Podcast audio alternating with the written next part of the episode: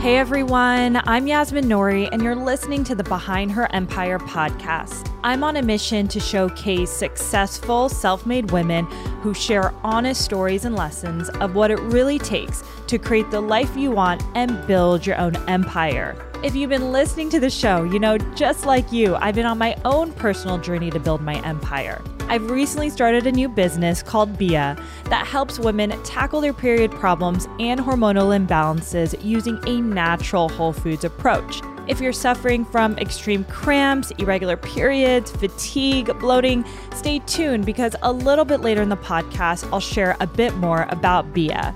But for now, let's jump into today's episode. I want to welcome this week's guest, Kylie Cavaco Reck, to our show today. Kylie is a skincare entrepreneur and founder CEO of Knockout Beauty, a full service beauty business that is focused on conscious beauty for the modern minded. After turning 40, Kylie felt like she had something to share with the world. In 2015, she was struggling with her own skin issues and wanted to share her personal skin journey and knowledge she learned with women everywhere and started an Instagram account called Knocking on 40.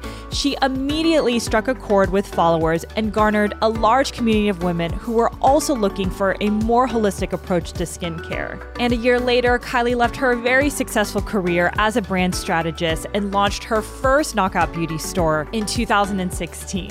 Fast forward to today, she now has a booming direct to consumer business and retail locations both in New York and LA. Kylie is passionate about helping women look and feel like their best selves in all stages of life, which is why I love her and we get along so well. On today's episode, we talk about a bunch of topics ranging from the power of having an abundance mindset in life and shifting away from fear that can hold so many of us down, how to build resilience and grit to deal with the hard things in life that we all experience how to test an idea and prove out a business concept before going all in, and most importantly, why your health and well being is so key, especially when going after your big goals and your dreams.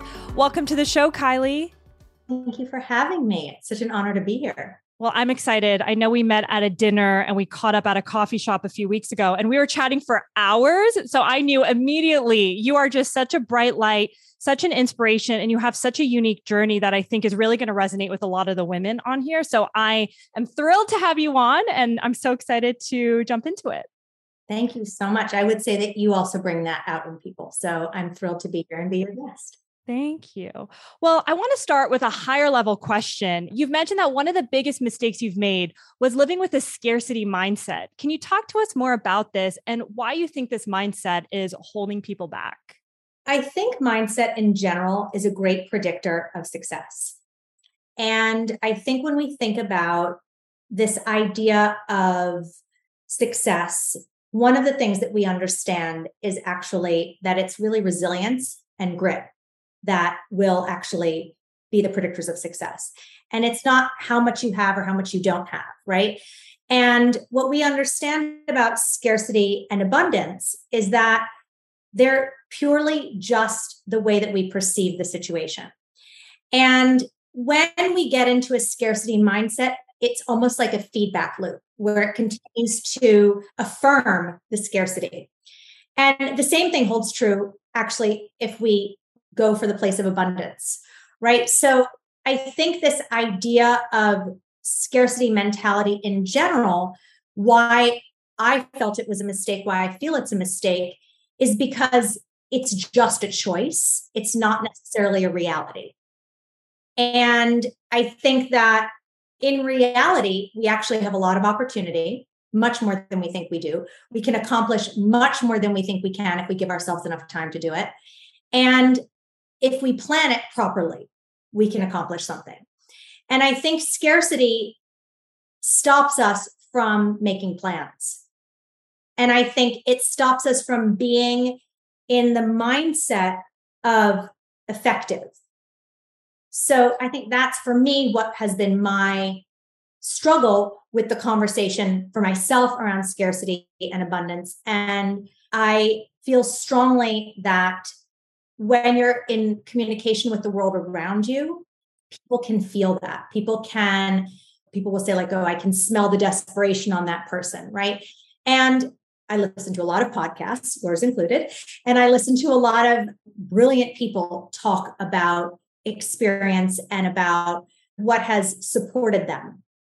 And one of the things that people will say is that their mindset was the biggest support.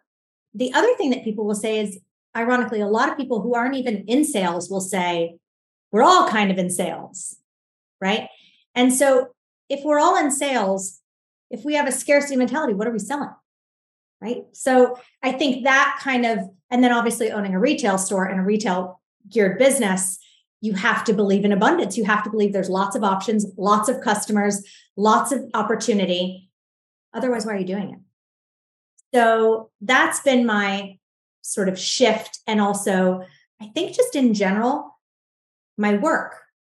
I love this because I meet with a lot of entrepreneurs. And one thing that I've really noticed, and you've touched on this, is really the importance of mindset. And like you said, the abundance driven mindset. And that is 100% the silver lining amongst everyone.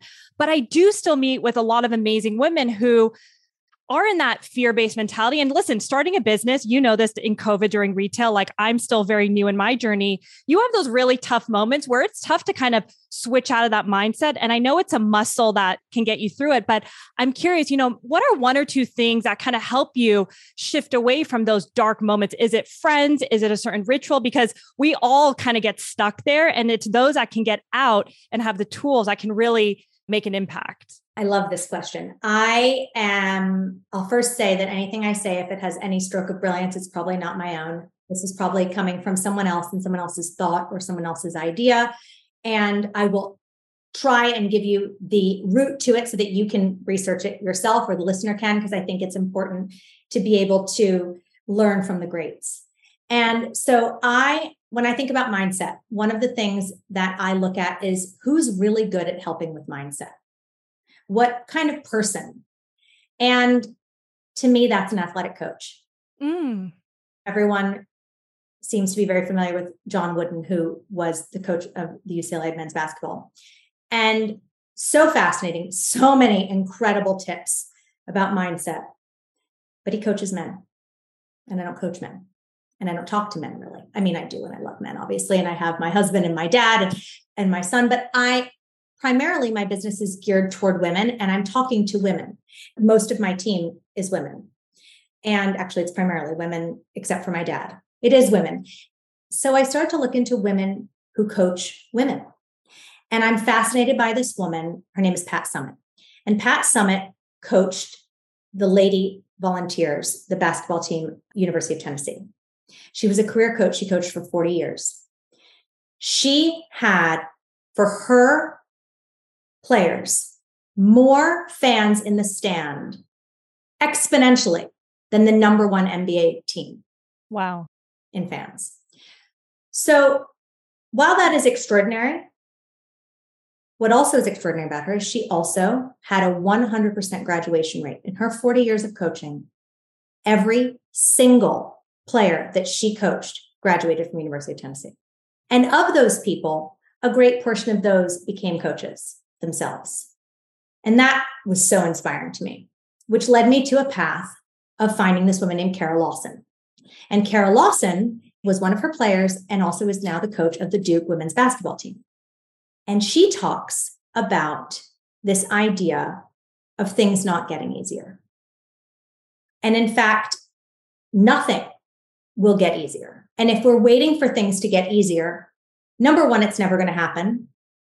And number two, putting my spin on it, if we're waiting for things to get easier, what's going to happen is we're going to miss a lot of amazing moments. Mm.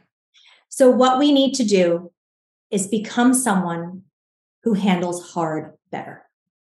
So, when we talk about mindset and we talk about where do I go or who do I turn to, it's people that are working on those things with other people, people coaching other people. And with the great world of the internet and connectivity through all our devices, we can go to that source. So it might be reading a book, or it might be listening to a podcast, or watching a great video. This moment that I'm talking about that Carol Lawson speaks to her players is actually a video on YouTube that anyone can watch. And this idea of handling hard better is to me something I like to remind myself of. I don't want to be someone who is waiting for it to be easy. Mm-hmm. I don't want to do anything because it's easy. I want to do it because it's worth it and it's exciting. And a lot of those things are hard. And I want to be someone who handles hard well because I think if you handle hard well, again, this is not something that she says, but this is something I believe in is if you handle hard well, you become the person that people look to in crisis. They look to for leadership. And I think that when you are somebody that people look to, you are able to create safety among many things. And that shifts your ability to change your mindset because if you feel safe, you can actually do a lot of things. You can create, but that's not to say you have to be fearless, right? It's doing it with fear.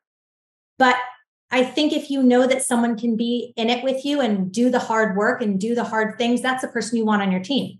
That's who you want in your foxhole with you. Hey everyone, it's Yasmin here. I wanted to tell you a quick story. Before I started this podcast, I was working extremely long and crazy hours in banking and then in tech.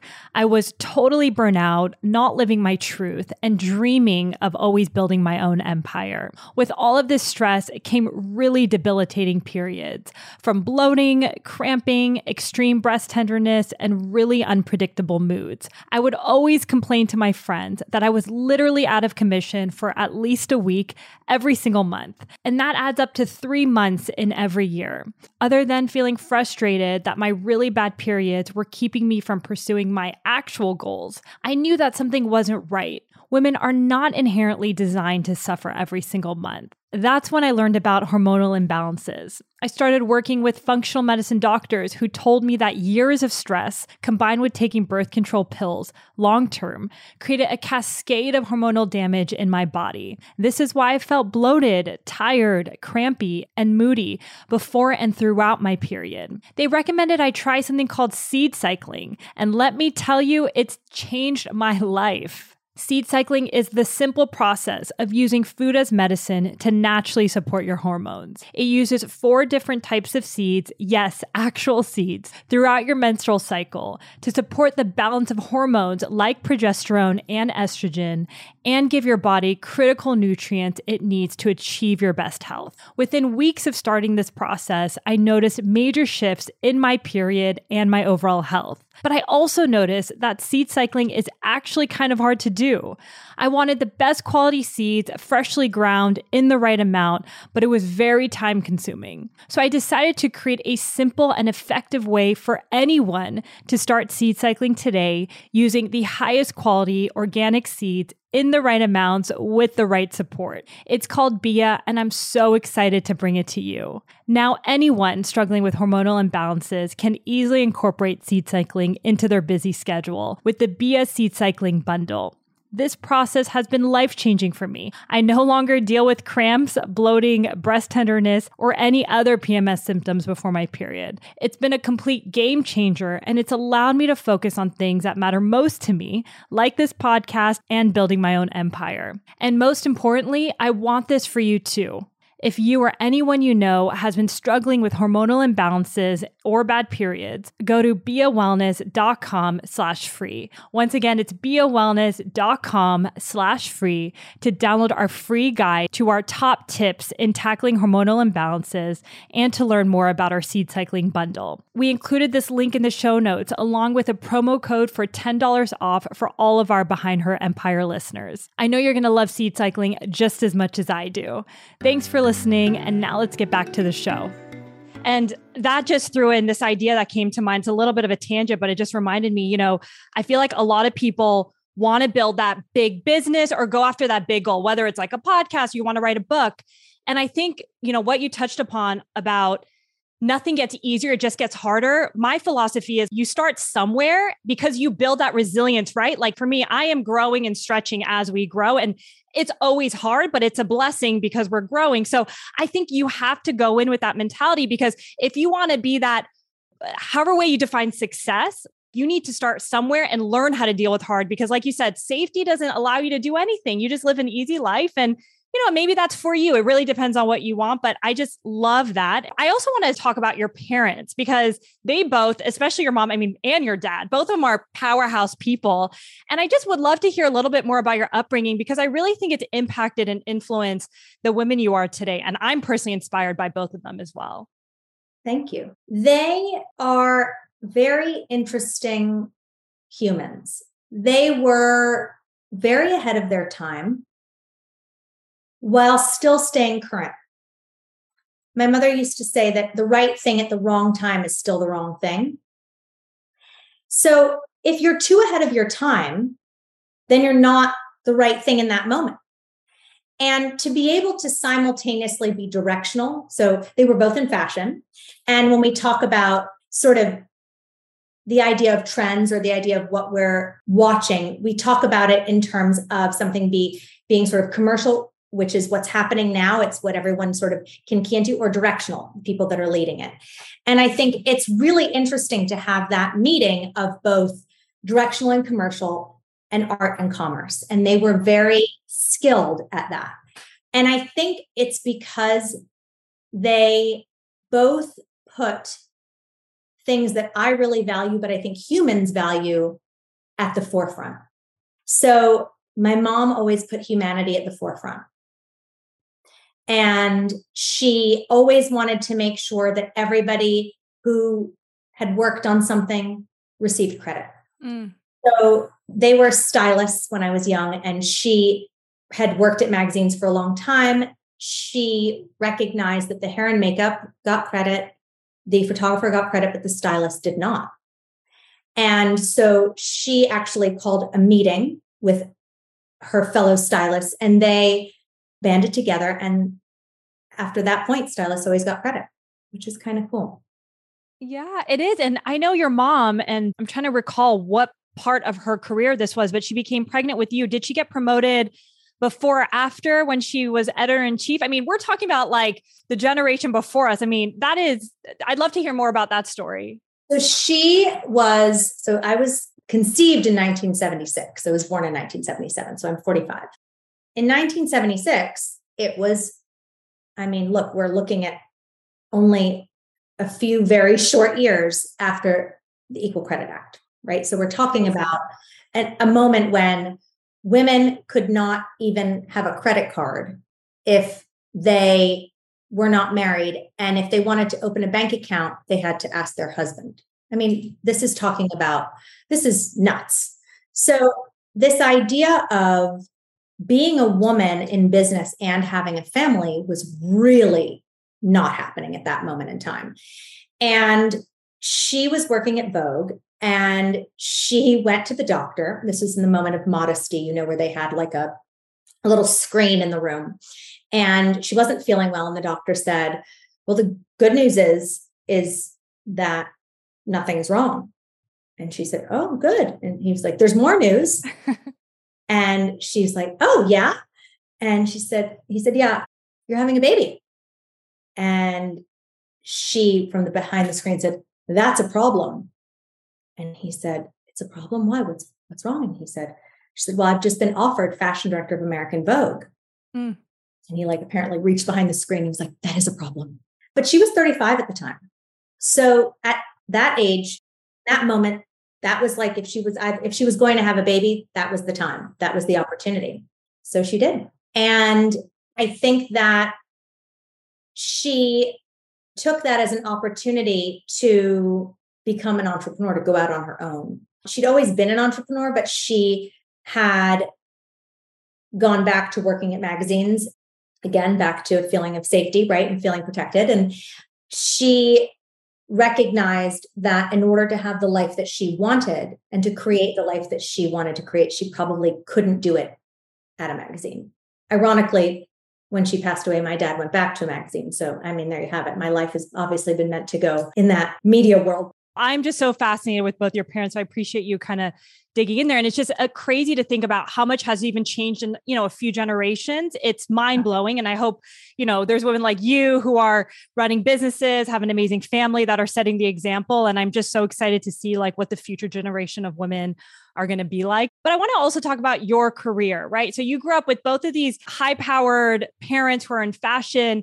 and you had quite a varied career before you started Knockout Beauty. So I'd love to just hear maybe a little bit more about that and where and how the fascination of skin kind of came into play. When I was 18, I ended up having quite intense acne on my forehead.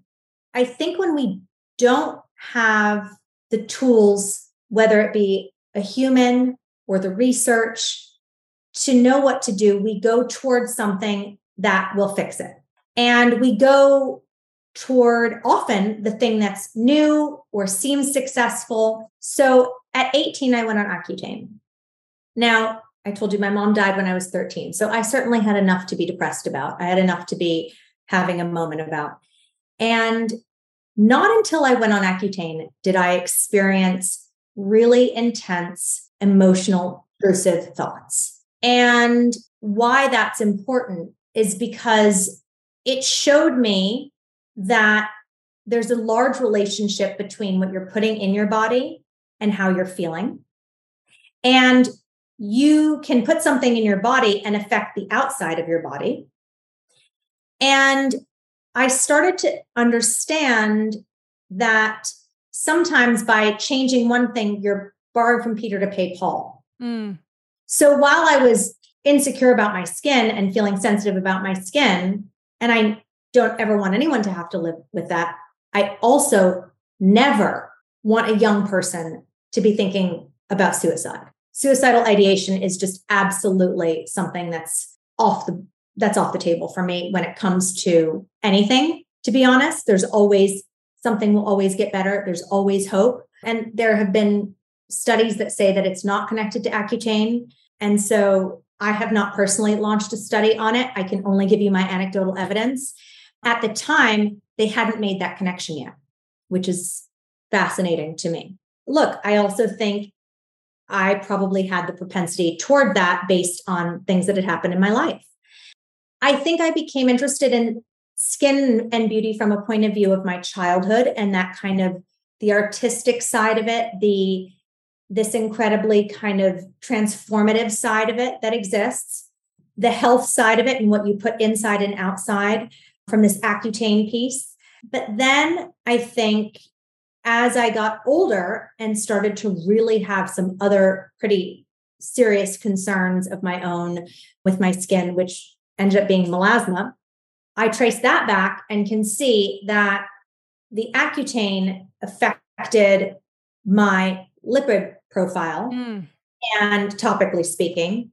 And I can also see that the combination of the Accutane mixed with lasers was not a good combination, mixed with also the care that I was receiving, right? So that post care and the information and the guidance around those things. I'm not saying don't take Accutane. I'm not saying don't use a laser. What I'm saying is know what you're getting into and then adjust accordingly, right? So, what fascinates me is really when we arrive at the place of Accutane, what are we talking about? We're talking about a deficiency in vitamin A. And we're talking about working on the deficiency in an accelerated manner, right? And that's also what's happening with a laser, right? We're accelerating the process. And sometimes because we want the result to happen quickly, we actually end up throwing off the balance. Yeah. And so, my whole vision around skincare is related to balance, it's related to deficiencies and making sure that we are optimized and looking at what's the cost benefit analysis of whatever I'm going to invoke, right? Like what what is it that I want to bring into my space? And that's fascinating to me. And I think that the agency in that is exciting to me. I'm not saying you shouldn't do anything. You should just know what you're getting into and what's the toxic load of it. What is the outcome? And then how do you treat it? Absolutely. And, you know, I think to your point of just being educated around anything you take, like very similar to your story, except mine was all around taking birth control, getting off birth control, had horrible acne, like let alone bad PMS, cramps. I mean, all my listeners kind of know about my journey a bit.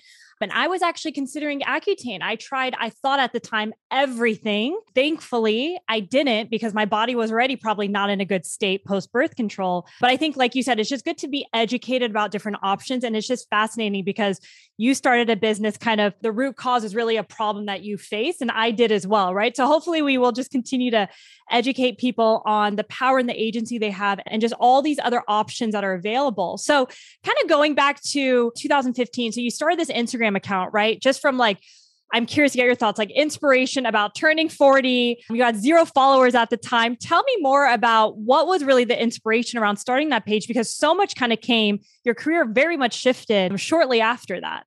It was actually done as a study. I was doing brand strategy at the time, and I would meet with brands and I would talk to people and I would think to myself, now before this is people weren't really talking about authenticity at that point, but I was linking like if this was any less authentic, this would be challenging. I mean, it was like, wow, you really just don't want to share. You don't want to actually connect. And without connection, you don't have a brand. Mm.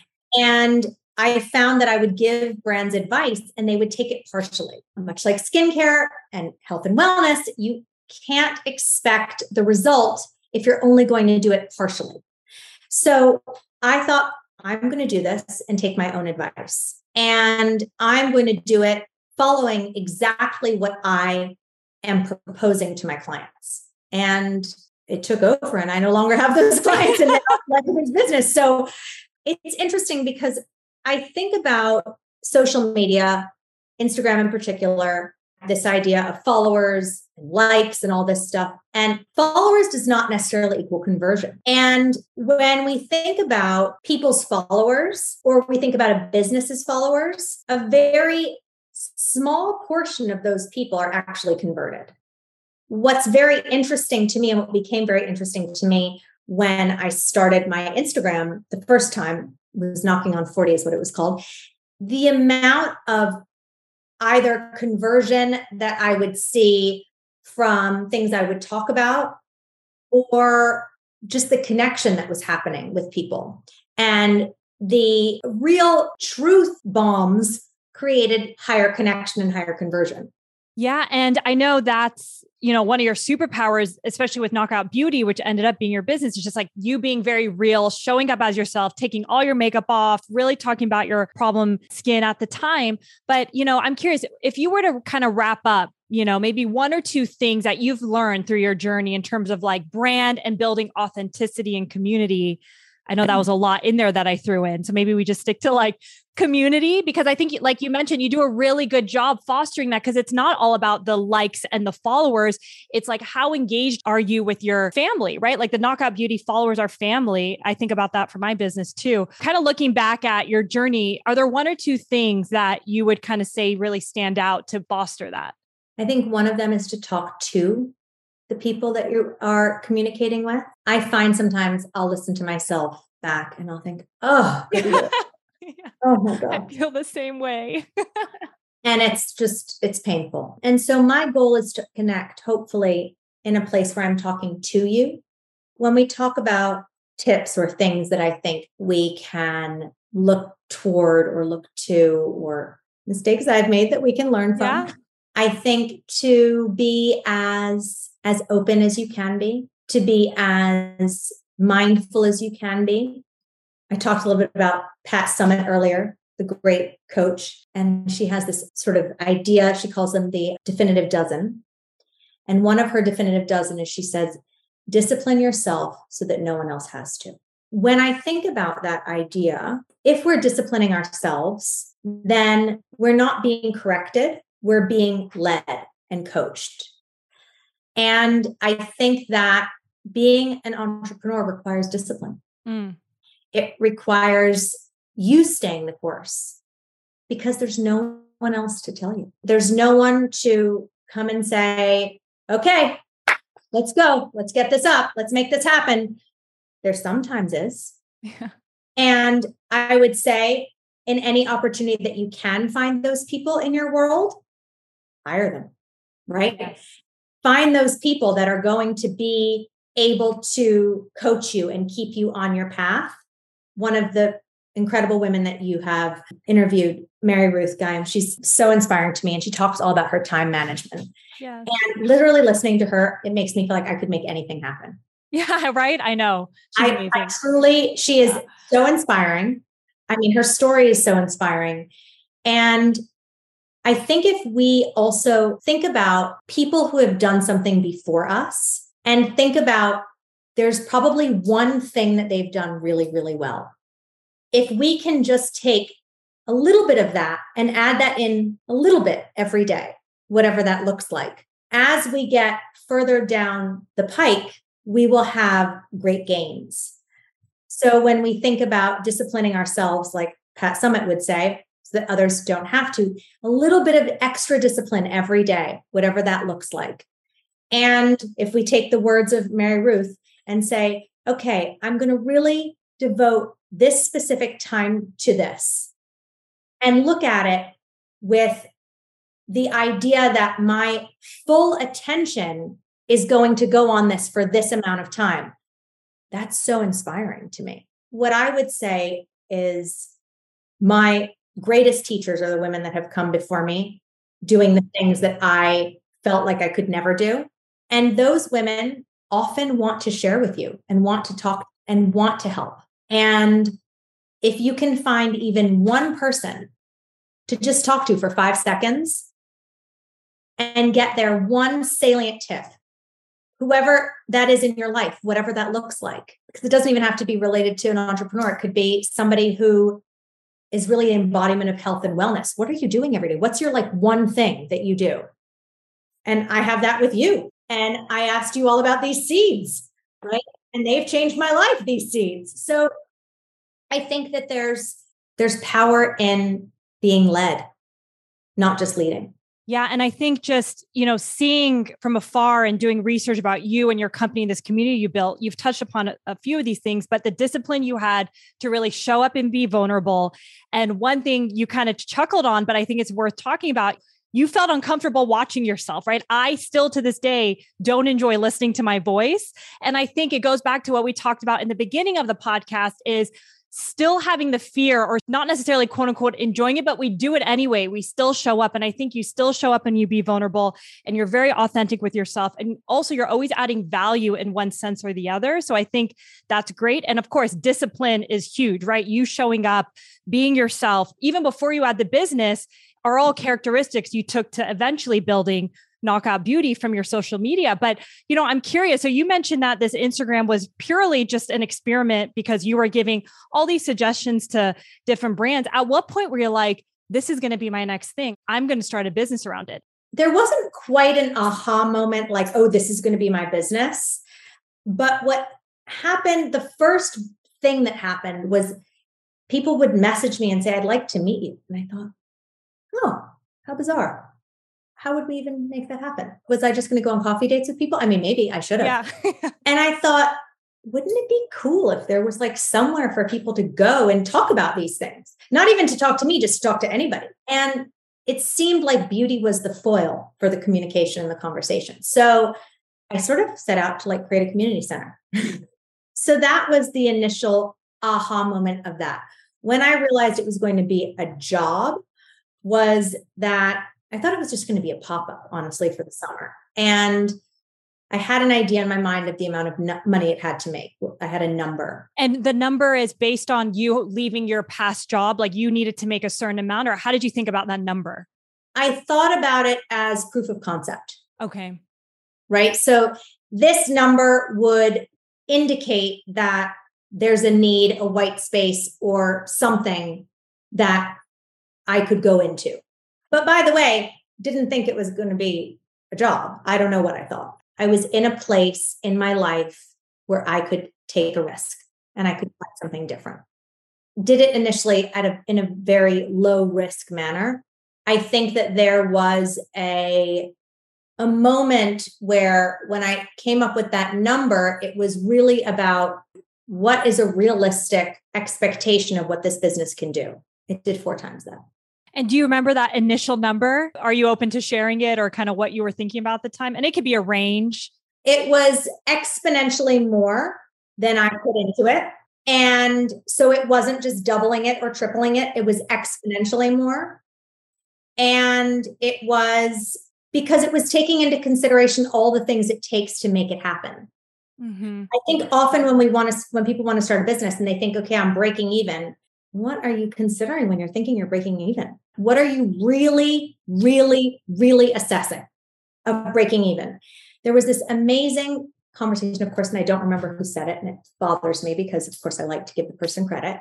But there was this conversation when there was a shortage in baby formula. And someone said, Oh, and she's probably so brilliant. And I mean, she is brilliant, obviously, she said this. She said, You know, they were saying breastfeeding is free. And the woman said, Well, yeah, assuming that you can, and assuming that a woman's time yeah. worth nothing. You're doing a cost benefit analysis of break even. Number one, what would you be doing otherwise? Right. So, what goes into the break even in life? but also really looking at if you were doing something else that you liked as much as you would be doing, could you make the same amount more or less? And analyzing that. So you asked me the question of like, you know, to leave your other job. I was an independent contractor. So I was really just giving advice to people all the time. And that was great. But there's a lot of instability in that. I was able to figure out how to make it stable. It was hard to be held responsible for things that I thought, well, if you'd done it this way, wouldn't have been the outcome, right? And I think that that's not a great feeling to have. And I wanted to be able to put my head on my pillow at night and feel really good about it. Mm. And I think that being an entrepreneur doesn't allow you that by the way, because it lets you put your head. So that's in a, correct statement and incorrect statement, right? Yeah. You get to put your head on your pillow at night, being feeling really good about it, but you feel really stressed out about a lot of other things. And the work as an entrepreneur is to learn to put that to the side yeah. for the night and recognize there's nothing we can do about it. And staying awake at night and stressing out is not going to help you meet your goal. And in fact, recognizing one thing, even one way that you can manage it, support it, or transform it mm-hmm. is a good way to go to sleep at night. I and that. I think when you're working with other people, sometimes or working for other people, sometimes, especially if you're not part of their organization, it's hard to affect that change. So you can come up with the great idea or the great way to work around something, but if they're not going to do it, then you kind of get stuck where you are. Yeah, no, a thousand percent. And what I appreciate about the way you did this is you were basically testing out the idea, right? You did a pop up, you know, you're really following what brought you joy. And it was, you know, you were connecting with these women, building community, talking about something you're passionate about, really feeling like you had a solution to this problem of just how to educate other women. And you kind of started this pop up shop and realized that there is an opportunity, which I love because I'm all about what is the cheapest way and the most fulfilling way to prove out your concept, right? Like I always talk about my example. We could have had the most beautiful website. We could have had so many different glamorous things that would have made us look amazing. But I knew, you know, I wanted to put the money in the product just to prove it out first before we take it to the next level. And it also makes it less intimidating, right? If you're like, I'm going to start this business, it's just a lot of pressure on you. And I think the way you thought about it in terms of let me just start with this and really just follow what gets me excited and look at the numbers, right? You weren't going in there without thinking through it. And the fact that, you know, you did bring up break even. I appreciate that because you are self-funded still to this date. You know, you have multiple retail locations. You weathered COVID, which is not easy. So you're a badass entrepreneur for like making it happen during all this. So, you know, I'd love to talk a little bit more about this because similar to me, I had to adjust our pricing because I didn't want to break even. We're self funded. I'm putting every dollar back in the business to make it work. I'd love to just kind of get your perspective around how you have funded this business and really have sustained itself over the years. funding can look like a lot of different things right and i think capital can look like a lot of different things what that means and i think we there's a traditional sense of it obviously which is money and money that you are having dollar bills or in credit or whatever you want to look at it as there's also as we know there's sweat equity there's also leverage of our assets that we have accumulated over time but there's also leverage of our prior experience and our prior relationships. So it's looking at all the things that come in to the picture to fill out what it is that you can accomplish based on what your specific opportunity is. Robert Kiyosaki, who wrote Rich Dad Poor Dad, will talk about this idea of it's not if I can afford it, it's how I can afford it. That really resonated with me when I started the business. I thought of it as there's a need and I'm filling it. And so then I thought about it as how do I fill the need? What does that look like? So at the time, there were no beauty stores in the Hamptons. And I felt like there should be one. Now there's tons. So obviously, I'm not the only person that ended up thinking that was a good idea. We launched the same year that another store called Botanica Bazaar launched. They were more health driven. Not that we weren't, but I think we were both caught up in that moment in time of the greenwashing of things. That's what people were talking about. So they were sort of like the idea of this sexy French pharmacy mixed with wellness. And we were sort of like high end beauty mixed with wellness.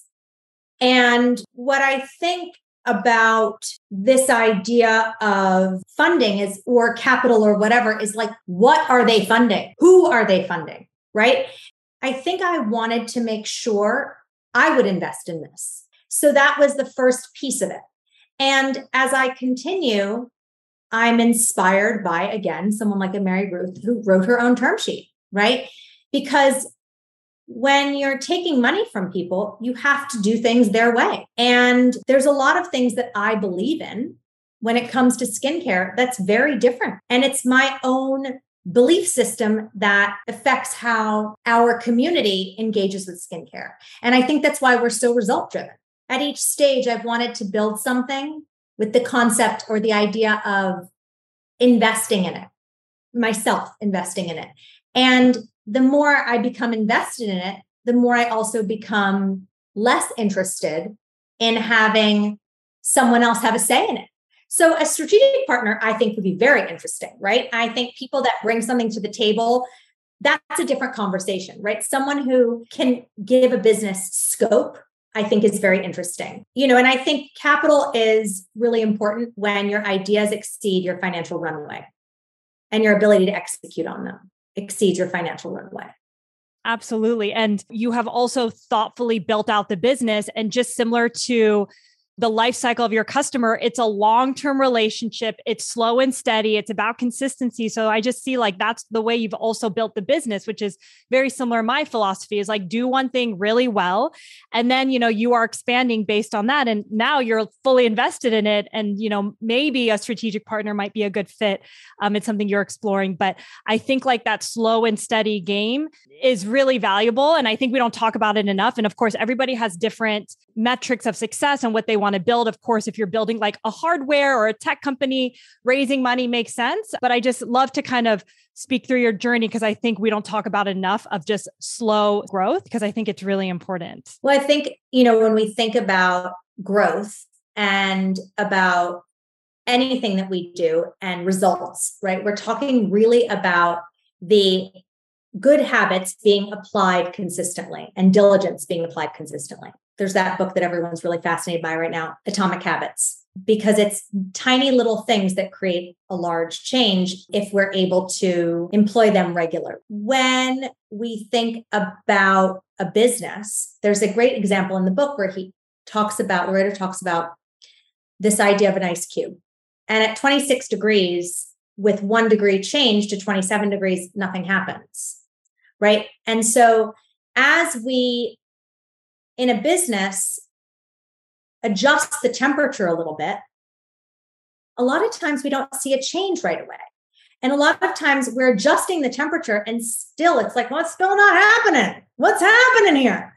And when we have people on our back, it's very hard to say to the person, like, hang on a minute, trust my process here. Right. But there's that critical shift between 31 degrees and 32 degrees where that ice cube is no longer an ice cube. Right. So it's that critical mass moment where we've put our energy towards something for long enough, we've been diligent enough to create the change. Mm. And I think when we are looking at a business and growing a business and slow and steady, it may appear slow and steady because it's happening incrementally, but then there's a critical mass moment change. And when I think about my business or I go back into it, we think about COVID or we think about all the insanity that happened. We were locked down with no access to either of our stores or any of our three stores actually at that time. And we actually had to close one of them during lately. We've since reopened four times the size, but we had to close one here. And thank goodness it was so close to my home and I was able to move everything into my garage. And there was a moment where this was like, oh my goodness, this is like a slog. What? I mean, it was every day. It was, and also, by the way, simultaneously profoundly grateful that I even had orders to fill. Yes. Right. So this dichotomy exists the whole time. And the greatest dichotomy that exists, I think, for a female entrepreneur is business and family. For me, anyway, that was one of my biggest difficulties. And I was unwilling, I am unwilling to sacrifice my children's childhood and my opportunity to be their mother at the expense of my well being, their well being. I'm unwilling to do that for a business. And you talked about my mom earlier on in the podcast, and we talked a little about fear. And I think my greatest fear and also my greatest joy would be simultaneously becoming her, and my fear is to become her because she died when she was 48, right? And she died because I think she died because she was scared, probably, which is a wild thing to think about, right? I think she was deeply afraid of intervention, but she was also afraid to tell the world that she had breast cancer because in business, being unwell, who wants you to be the person that's their PR person if you have cancer and who knows what's going to happen to you? And I'm going to sign a contract with you, right? So I think she feared and put so much pressure on herself mm. and created so much oxidative stress inside her body and so many free radicals. And that's just food for cancer. You know, we talk about mindset a lot. And in beauty and wellness, we talk a lot about genetics and this idea of epigenetics, right? And that we have the agency to change our genetics and that and the expression of our genetics by what we introduce into the environment. And mindset feels to me like the epigenetics of our overall disposition right? That we can change whatever comes our way. And I think when I think about growth and I think about how things need to happen, if we are growing at the expense of our well-being yeah or growing at the expense of our mindset or growing at the expense of the community around us the people who work with us that's not okay what you were just saying in terms of it's not worth you building a business or building really anything in your life if, it's at the expense of your mindset, your well being, and your health, and just really seeing how your mom's passing really impacted you in that way. And, you know, I've had my own journey just seeing other people get sick because of certain stress. And luckily, I was able to stop it in my own life because I lived a very stressful life where I got sick all the time. I think that's just a good reminder of so many people. It's like, how can you build a business where your team is happy, you're happy, right? People forget that. Like, you need to stay inspired and fulfilled. And that's just important. So I think you just said it so eloquently. And I probably could talk to you for much, much longer, but it was such a joy having you on. And it was so great to see you, Kylie. Thanks for joining us. Thank you so much for having me. It was such a pleasure to speak to you today. Thank you so much for listening to this episode of Behind Her Empire. If you enjoyed this conversation, it would mean the world to me if you would consider leaving a review or even sharing this episode with someone who might be inspired to create their own empire. To stay updated on new episodes or join our private community, visit behindherempire.com to sign up. We send inspiring and short emails every week to your inbox. I'll see you next week. And until then, remember, you're always in charge of your own destiny, and it's never too late to start your own empire.